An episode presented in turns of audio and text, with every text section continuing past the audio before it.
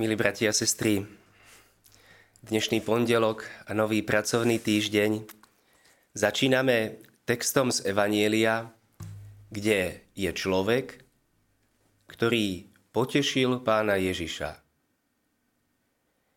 Bol to stotník, pohan, ríman. A šokujúce je, že vlastne s Ježišom sa osobne ani nestretli. Ich kontakt a ich vzťah sa rozvíja cez správy, cez odkazy. Najprv tento stotník pošle židovských starších k Ježišovi s prozbou za jeho nasmrť chorého sluhu. Potom druhý raz tento človek, stotník, pošle svojich priateľov k Ježišovi s odkazom Pane, neunúvaj sa, nie som hoden, ale povedz iba slovo. A hoci osobne tvárou v tvár sa ani nestretli, predsa tento človek, myslím, potešil pána Ježiša. Je to možno taký ako nedocenený text z Evanielia, ktorý však má v sebe veľkú krásu, že tento človek potešil pána Ježiša. Keď si tak predstavíme Ježišovú misiu, bola náročná. Ako neúnavne učil ľudí. Získaval ich pre Božie kráľovstvo – ako sa na ňo tlačili zástupy, každý niečo chcel a potreboval, doliehal na neho. Ako pán Ježiš musel byť v napätí a v zápase so zákonníkmi a farizeji, ktorí mali iné smerovanie a Ježiš ich neustále napráva, argumentuje, vysvetľuje, získava. Ako pán Ježiš musel znášať aj svojich vlastných učeníkov, neraz ich nechápavosť a ich obmedzenosť. Keď si predstavíme celú náročnú Ježišovú misiu. Áno, Ježiš je Boží syn, ale bola to ťažká misia a zrazu je tu človek, dokonca stotník, pohan, ktorý Ježiša poteší. Bratia a sestry, z takého nášho prostredia ma napadá aj príklad e, zo života nás kňazov alebo našich otcov biskupov. Tiež máme misiu. Niektorí ľudia vidia iba to pozlátko, to vonkajšie. Čak pán farár sa má dobre, nie? A nieraz, aká aj tá kňazská misia je náročná. Niekedy zápasíme s ľuďmi, ohlasujeme a stretávame sa niekedy aj s odporom alebo s neprijatím. Ako každý niekto niečo potrebuje. Ako sa snažíme ľudí získať možno pre hĺbšiu vieru, pre hĺbší vzťah s Ježišom Kristom. A sme v napätí s ľuďmi, ktorí chcú len sviatosť a čo najľahšie a najrýchlejšie. Bez toho, aby sa zmenili, bez toho, aby mali túžbu ísť ako si hĺbšie do vzťahu s Bohom. Neraz koľko energie a síly vložíme do nejakého nápadu alebo myšlienky, ako posunúť život vo farnosti dopredu a odozva je minimálna. Na akciu ľudia neprídu. Alebo sa spraví úspešná akcia, ale nemá pokračovanie. Prejde a potom zrazu už nikto. Alebo kňaz príjme pozvanie na jednu udalosť a ďalší mu vyčítajú, a prečo ste neprišli aj k nám? To sú tie ťažkosti misie, možno v kňazskom živote.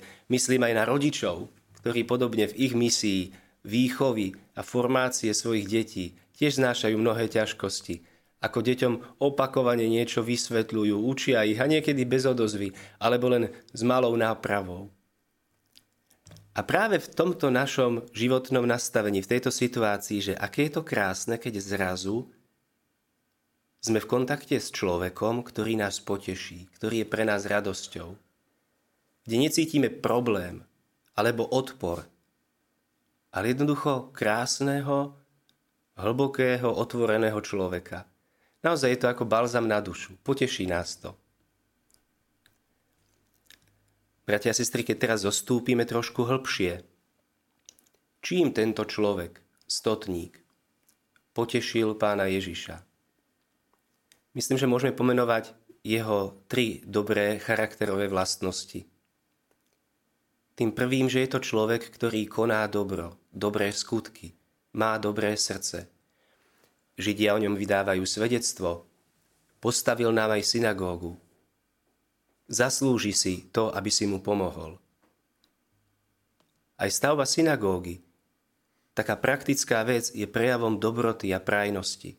A potom ďalej, tento človek stotník prosí za svojho sluhu.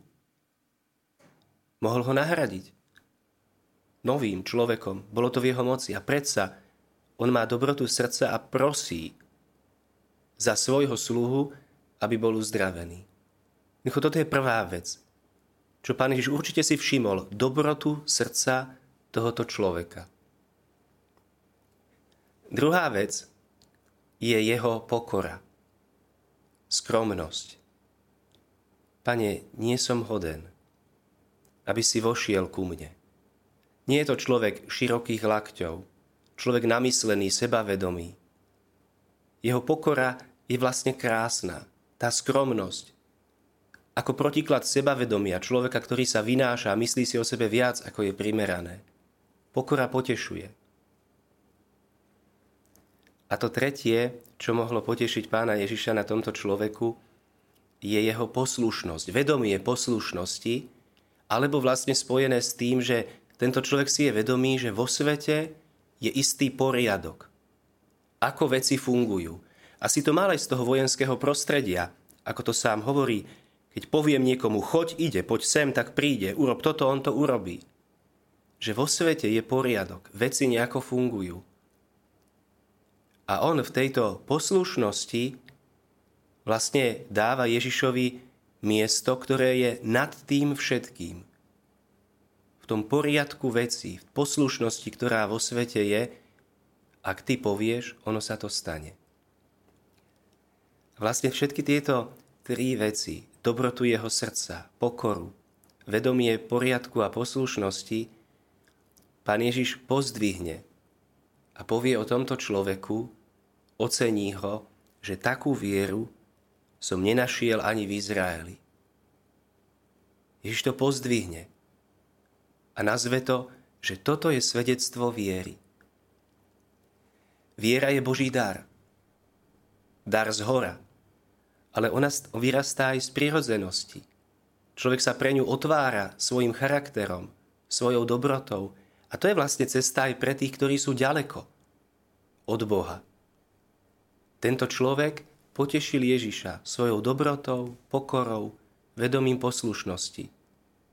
A pán Ježiš to nazval a ocenil, takú vieru som na nenašiel ani doma v Izraeli. Viera nie je len vonkajšia deklarácia, ja som veriaci, keď tomu nezodpovedá charakter a vnútorné nastavenie človeka. Bratia a sestry, a myslím, že záver našej dnešnej ranenej úvahy môže byť celkom jednoduchý. A dá sa úplne predvídať. Každý z nás si môže položiť otázku. A dnes ja čím môžem potešiť pána Ježiša? Amen.